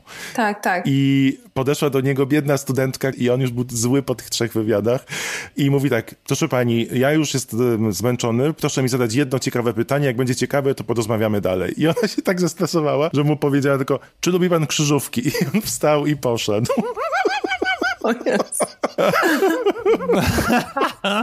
Ja na przykład mam trochę dziurawą pamięć, więc jeśli wiem, że czeka mnie wywiad, który ma taką naturę, nie wiem, jakąś bardziej biograficzną, że tam trzeba dużo grzebać, czy że ważne są jakieś fakty, daty, mm, nazwiska, to sobie zawsze robię notatki, ale przyznam, że teraz bardzo często mi się zdarza, y, szczególnie kiedy jest mowa o wywiadach festiwalowych, gdzie często prosto z firmą idziesz na wywiad, że w ogóle nie mam nic zapisanego. To znaczy, najważniejsze jest przygotowanie, tak? Przygotowanie, twoja wiedza, twoja gotowość, ale też kapitał, który masz w sobie. Twoja elokwencja, jakby umiejętność kojarzenia faktów, wrażliwość, ale też zdolność do po prostu żywej interakcji z drugim człowiekiem, czego zadziwiająco wielu dziennikarzy nie ma. I ciekawość tej drugiej osoby, to, że nie tylko jej słuchasz, tylko ją słyszysz, prawda? Więc wydaje mi się, że to jest bardzo, bardzo istotne. No. A masz taką dziennikarkę, takiego dziennikarza, który, nie wiem, jest takim dla ciebie ikon, ikoniczną postacią, yy, nie wiem, ze studiów na przykład? Wiesz co, ja się na studiach bardziej fascynowałam, mm, bo to był jeszcze czas studiach, kiedy ja naprawdę myślałam, że można być krytykiem filmowym i z tego żyć. Uważam, że w Polsce, jak cię ktoś pyta, jak cię ma podpisać i ty mówisz krytyk filmowy, to znaczy, że nie pracujesz, bo jakby, znaczy też nie chcę się jakby tutaj być, być złośliwa, bo oczywiście są ludzie, którzy są rzeczywiście krytykami filmowymi w tym sensie, że piszą długie, wspaniałe, pogłębione, przekrojowe teksty, tak? To jest krytyka.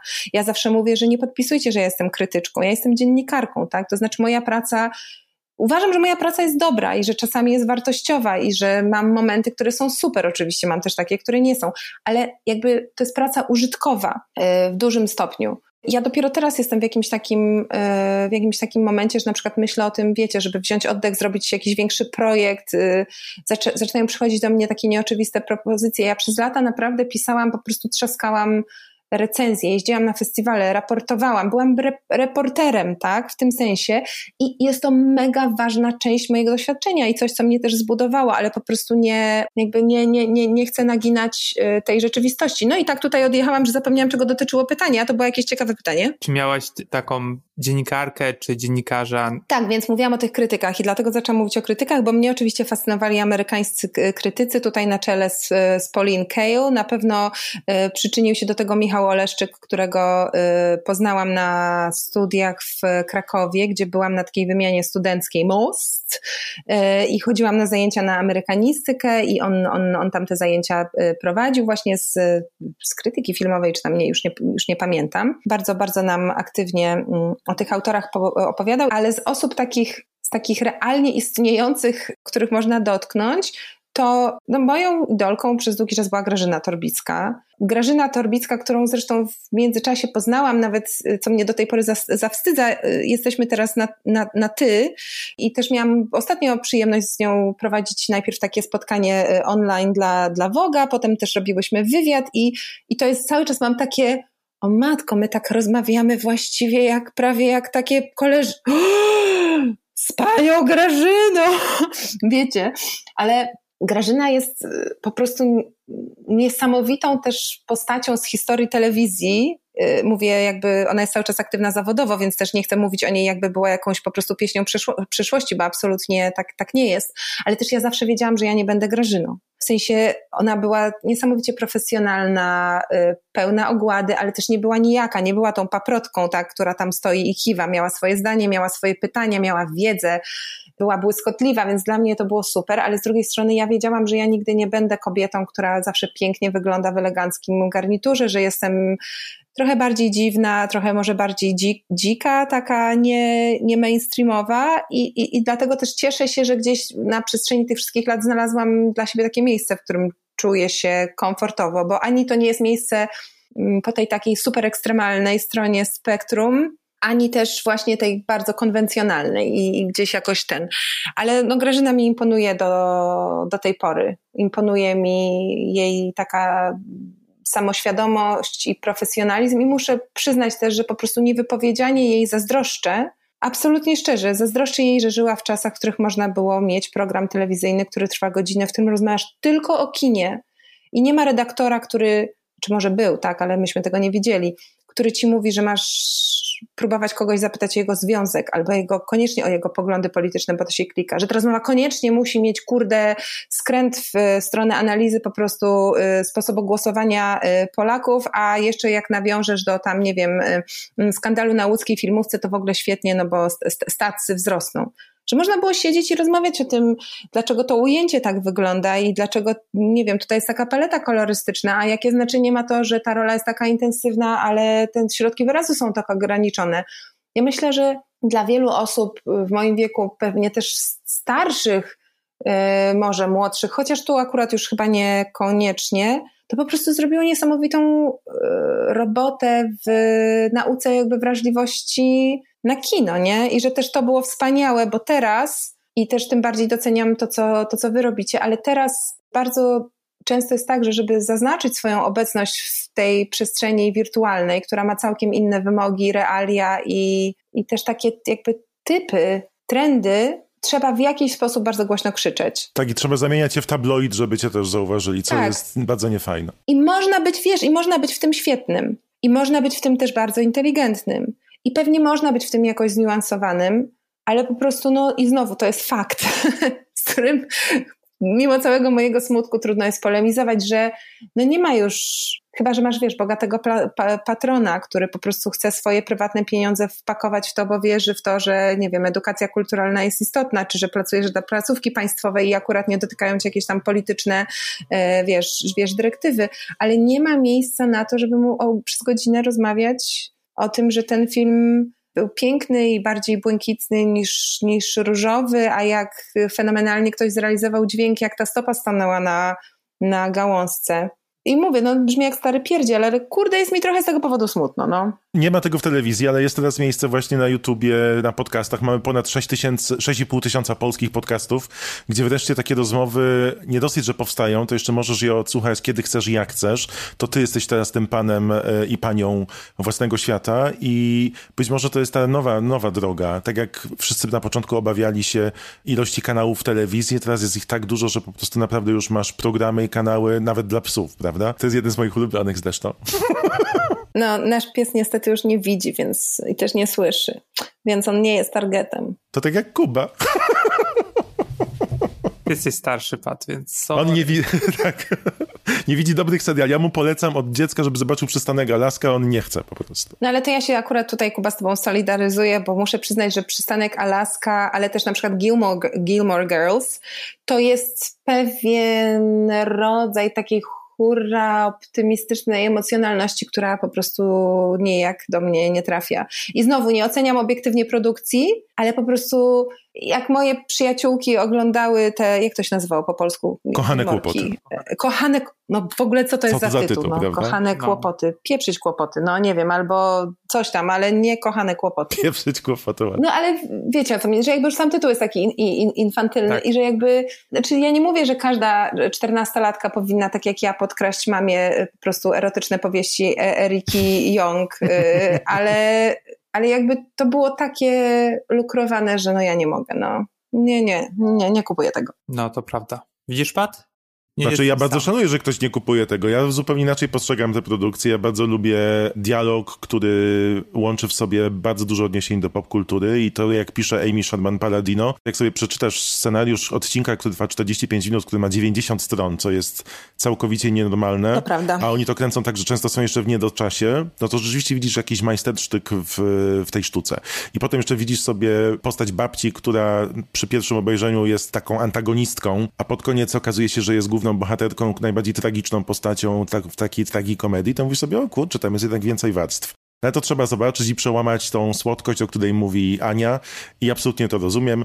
Ja lubię małe światy i mozaikę bohaterów drugoplanowych będę bronił. A Kuba już przewraca oczami. Nie, ale jakby to jest tyle tych produkcji, że każdy może znaleźć coś dla siebie. Jakby to nie jest tak, że kochane kłopoty to od razu jest po prostu największy po prostu szambo, jaki kiedykolwiek powstało w Hollywood. Tylko chodzi o to, że to do nas nie trafia w jakiś sposób. Ale tytuł jest. Nie, no tytuł to jest taki, że musisz sobie wypić rosé z koleżaneczkami, e, najlepiej w jacuzzi Nie, to oglądać. musisz wypić proseccio z Lidla. Tak, o I tak. wtedy, I wtedy jesteś gotowy. To jest to, jest, to, jest to żeby To przebić się tytuł. przez tę po prostu barierę cukropodobną tego, tego tytułu i potem już może być lepiej. Ale jeszcze jedną rzecz tutaj chciałam podnieść, to znaczy, że ja bardzo lubię, jak zdarza mi się coś, co mm, otwiera mnie na coś, na co do tej pory myślałam, że jestem zamknięta i tutaj e, surprise, surprise, oczywiście dla mnie taką rzeczą była Gra o Tron, która i myślę, że tutaj się nie musimy y, bardzo kłócić, się straszliwie spsiła pod koniec, Tak. ale naprawdę, kurde, miała momenty po prostu geniuszu i to takiego w, po prostu full blown.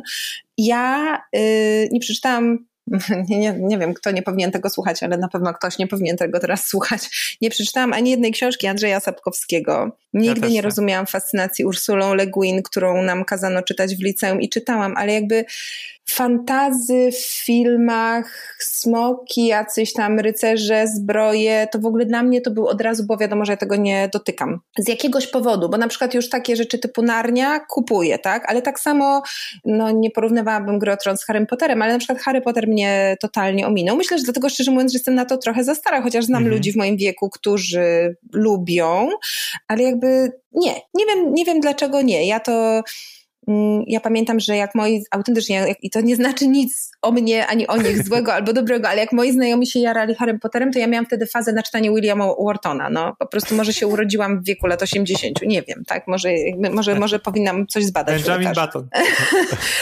No w pewnym sensie tak, no bo wiesz, teraz ta Love Island, czy tam inne Tak, Too Hot tak. to Handle, no to chyba ten proces rzeczywiście idzie w drugą, w drugą stronę, ale tak, ta gra o Tron była dla mnie objawieniem, ponieważ no jakby to było takie, uwaga, suchar, żywe i takie zaskakujące i takie ekscytujące i, i no tak, to było super. Oczywiście też na pewno zostałam podprogowo kupiona przez to, że tam było tyle e, świetnych bohaterek i w ogóle nieoczywistych po prostu bohaterów, którzy reprezentowali na całe spektrum bardzo niedoreprezentowane i chyba e, jakby wielość narracji wokół inności, odrzucenia, kastowości e, w, w tak mainstreamowym show to, to, to dawno tego nie było, ale pamiętam, że bardzo mnie ucieszyło to, że że mnie ktoś, mnie, prawda, w ogóle bez, bez, bez tej, zro- bez zrozumienia dla kultu, nie wiem, Star Treka, czy, czy jakby tych wszystkich, że mnie ktoś namówił i że, i że to było fajne. Więc Tak, ja y, ja tak jestem samo. otwarta, no. No szczególnie, że te pierwsze sezony bardzo były charakterologiczne i przede wszystkim ci bohaterowie i bohaterki były inteligentne.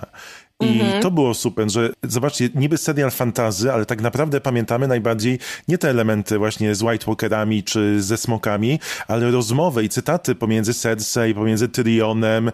Ja uważam, że to jest super opcja. Nie. No ty uwielbiasz Meli tą e, Ja czarownicę. pamiętam tylko i wyłącznie. Nie, ja najbardziej pamiętam Czerwone Wesele. To była najpiękniejsza scena na świecie. A, a ja myślę, że na przykład też To krwawe czy Lina. Hidej mówiła, że pierwszy raz w historii mainstreamowej telewizji, bo czytała mnóstwo pilotów, bo praca aktora to jest też branie udziału w pilotach, które nigdy nie stają się serialami, że przeczytała w pierwszym sezonie scenę z Robertem Baratheonem, gdzie mówią o tym, że nigdy dla siebie nie mieli szansy tak naprawdę w, w kontekście małżeństwa. I felt something for you once, you know. I know. Was it ever possible for us? Was there ever a time, ever a moment? No. I ta scena miała z Tak, dziewięć stron. I ona mówi, szczera rozmowa między mężem a żoną z dużym stażem. Czegoś takiego jeszcze nie czytała wcześniej. No tak, bo ten serial bardzo długo był niesiony właśnie przez te fenomenalne dialogi i prze, po prostu przez Prawda. prawdę psychologiczną, co, y, co było fantastyczne. Tym bardziej, że mm, ja pamiętam, bo ja odkryłam grę o Tron jakiś czas po tym, jak ona wystartowała i obejrzałam tak jakoś hurtem chyba trzy sezony i potem dopiero byłam już, już, już na bieżąco, bo na początku po prostu y, byłam przekonana, że to na pewno właśnie nie jest dla mnie. Tak uległam jakiemuś wrażeniu czy, czy, czy, czy przyzwyczajeniu. Natomiast y, na pewno moment zaznajomienia się odwlekło jeszcze to, że w moje ręce trafiło być może w jakiejś paczce promocyjnej polskie tłumaczenie y, pierwszego tomu. O matko! To jest też dowód na to, ta historia, że się da wynieść książkę i może znowu, może to jest kwestia tłumaczenia, albo mojego braku przyzwyczajenia do takiego jakiegoś lingo y, fantazy, czy, czy nie wiem czego, ale tam autentycznie, tam była scena miłosna pomiędzy, o matko i teraz właśnie wychodzi, jak ja bardzo nie pamiętam y, imion y, bohaterów, pomiędzy Kathy i jej mężem. Kathleen Stark. Tak, tak. I tam było coś, wiecie, o jakimś wyciąganiu, jakiś, że jakiś złoty miecz coś tam przebił w świetle z okna i ja tak mówię, o, nie, w ogóle Aha. zabierzcie to ode mnie, nie? Ale to, jest ten, to był ten typ. A potem nagle na ekranie nie było żadnego złotego miecza, tylko no tam ostro jechało i to było życie, tak. nie? I to było super. Samo życie w świecie fantazji. Powy Biały Dziadol napisał książkę. No dobrze, zmierzajmy ku końcowi, bo możemy tak sobie gadać milion, milion lat i to się nigdy nie skończy. Dramat!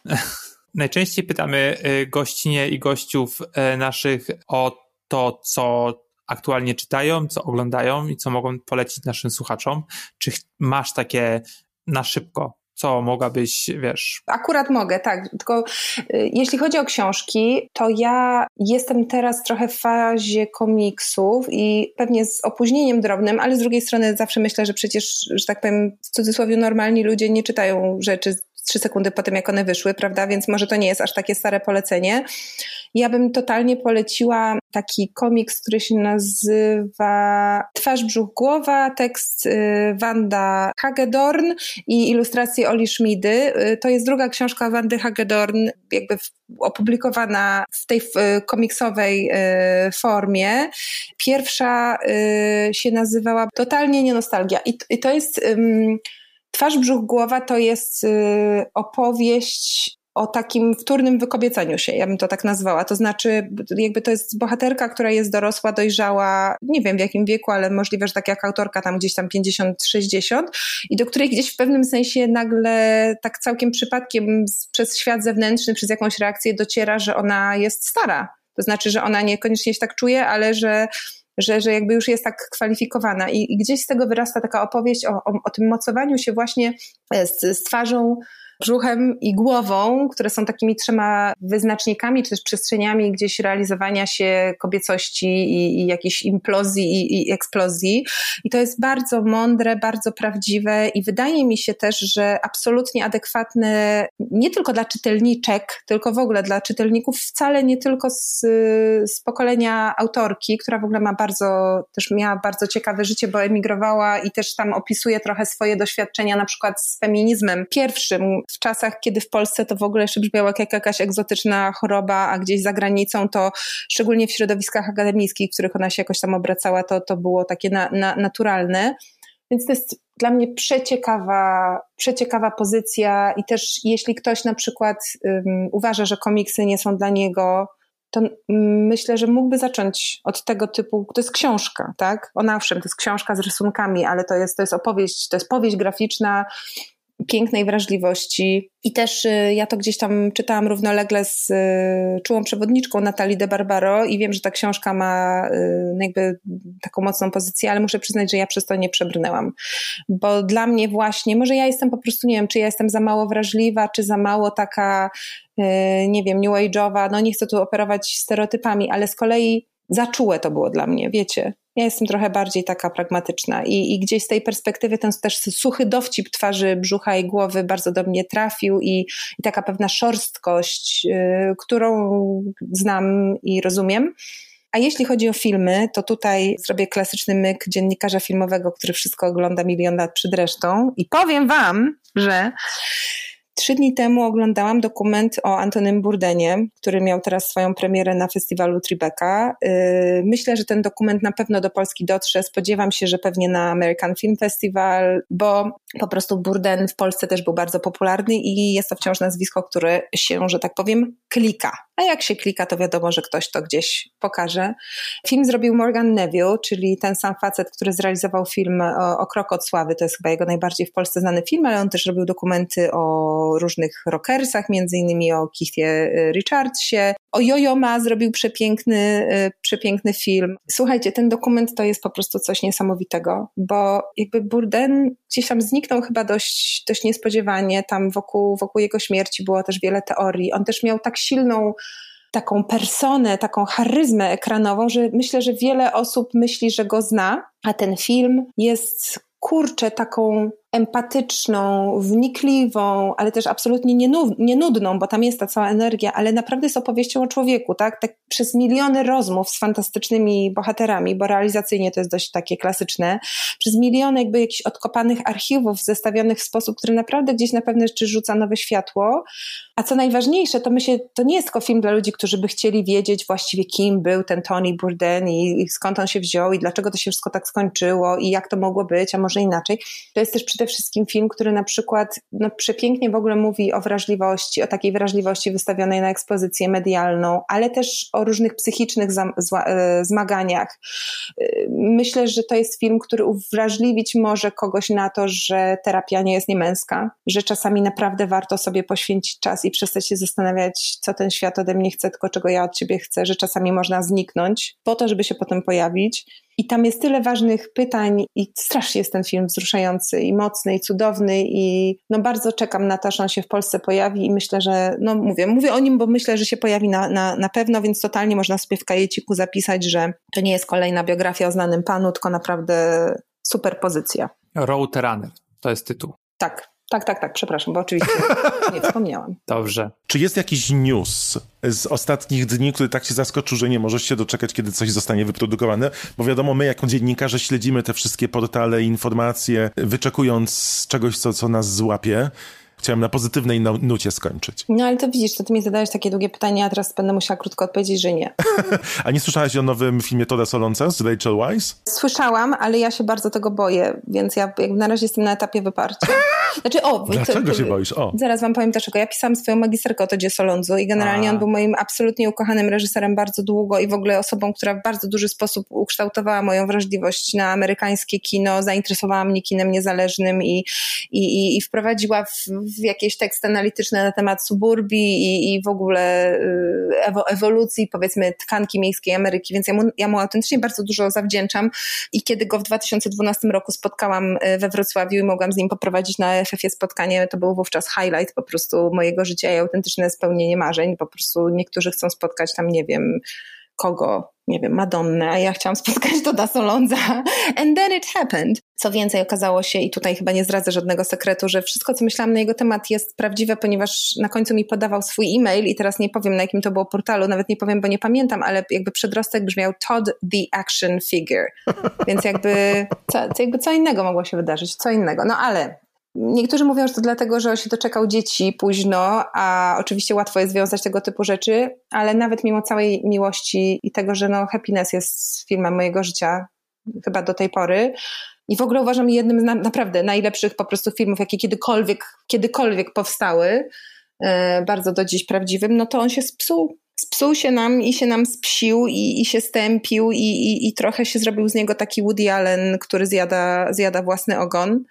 Więc ym, będzie taki moment, no, spotkamy się z tym filmem, ale ja na razie naprawdę autentycznie jakby przez moją wewnętrzną wrażliwość, wszystkie sentymenty i jego miejsce w moim sercu wypieram fakt, że on powstaje, bo się boję po prostu, że, że nie będzie super. Ale niech będzie. To dodajmy dla słuchaczek i słuchaczy, że e, dwa dni temu świat obiegła informacja, nagrywamy to we czwartek, że to co on skręci nowy film, który nawiązuje ponoć w jakiś bardzo śmieszny sposób e, do historii Edypa i w obsadzie pojawia się Colin Farrell i Rachel Weisz. I jak sam powiedział, bo te cytaty oczywiście trafiły do prasy, film jest zabawny, jest seksowny, kształtują go stare hollywoodzkie filmy, dzięki którym chciałem zostać filmowcem. Chyba coś takiego było w, w tym cytacie. A ja jeszcze w międzyczasie, ponieważ powiedziałeś to, to mi się przypomniało, że czekam jeszcze na jedną rzecz, bo ja ym, jadę na festiwal do Cannes który będzie moim pierwszym fizycznym festiwalem właśnie od, od tego października 2020.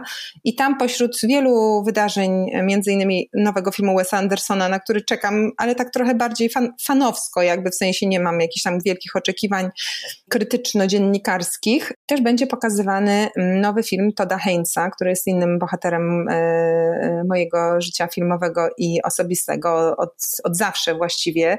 I też to był e, kolejny e, mój heros, którego spotkałam, y, jak był w Bydgoszczy. Y, w Bydgoszczy on przyjechał tam odebrać specjalną nagrodę ze swoim operatorem Edem Lachmanem, a ja wtedy jeszcze, mimo że już pracowałam zawodowo, to specjalnie się zgłosiłam, żeby być też jako wolontariusz w obsłudze gości, bo wcześniej, no, to jest prawdziwa historia, bo ja pracowałam przy Kamerymicz jako wolontariusz w obsłudze gości przez dobre kilka lat, jeszcze w Łodzi, jak studiowałam tam. E, no i można powiedzieć, że wtedy wyrobiłam, wiecie, markę, mhm. nie? Więc wiedziałam, że jak się zgłoszę, to dostanę kogoś dobrego, no i dostałam opiekę nad Todem Heinzem. W związku o, z tym ja spędziłam po prostu parę dni z Todem Heinzem, chodząc z nim na naleśniki do manekina. Uwaga, Todd Haynes jadł naleśniki w manekinie, bez kolejki. I, I, no po prostu rozmawiając, wiecie, z moim idolem o, o kinie, y, o różnych anegdotach i pamiętam że też, że dla mnie to było mega ważne, bo ja, to był jeszcze czas, że miałam kompleksy, że mi się czasami podobają głupie rzeczy, to o czym rozmawialiśmy wcześniej.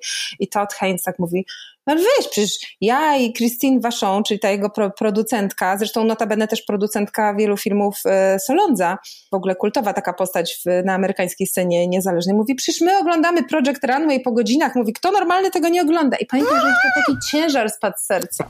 Więc, e, więc to, było, to było absolutnie mm, cudowne spotkanie i teraz e, long story short, na festiwalu w Cannes będzie pokazywany jego dokument o The Velvet Underground. A myślałem, że powiesz jego dokument o naleśnikach i mówię sobie wspaniale. Nie. Dobrze. Bardzo dziękujemy. Naszą gościnią była Ania Tatarska, dziennikarka, niekrytyczka. Dziękuję Wam e, bardzo, tak mi się miło z Wami rozmawiało, że normalnie prawie doszliśmy do dwóch godzin, hura. Ja to, no to potnę na 20 minut, spokojnie.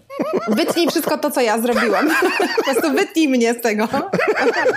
Bardzo dziękujemy. Czego można życzyć Tobie? O, dobrych interakcji, dobrych tematów? Kochani, możecie mi tak tradycyjnie po polsku ży życzyć y, zdrowia, dobrych pomysłów, energii, cierpliwości. Ciekawych interlokutorów, o. Tak, i, i żeby, żeby mi szło zawodowo, bo lubię tę pracę. No. Tego, tego ci życzymy. Dziękuję, dziękuję. I, I pieniędzy. I wielu, wielu, wielu dolarów. Zdecydowanie, Kuba, oczywiście. I pieniędzy, to ja no, to metafizycznie. Ale ty, ale ty sobie żartuj, ale jeszcze obalmy na koniec taki y, bardzo szkodliwy w naszej artystycznej, powiedzmy, branży stereotyp. Nie, za prestiż się nie da kupić papieru toaletowego. To prawda. Do usłyszenia. Naszym gościem była Ania Tatarska. Dziękujemy. Pa! Nie spać, słuchać. Producentem podcastu jest Estrada Poznańska. Wszystkie odcinki znajdziesz na estrada.poznan.pl.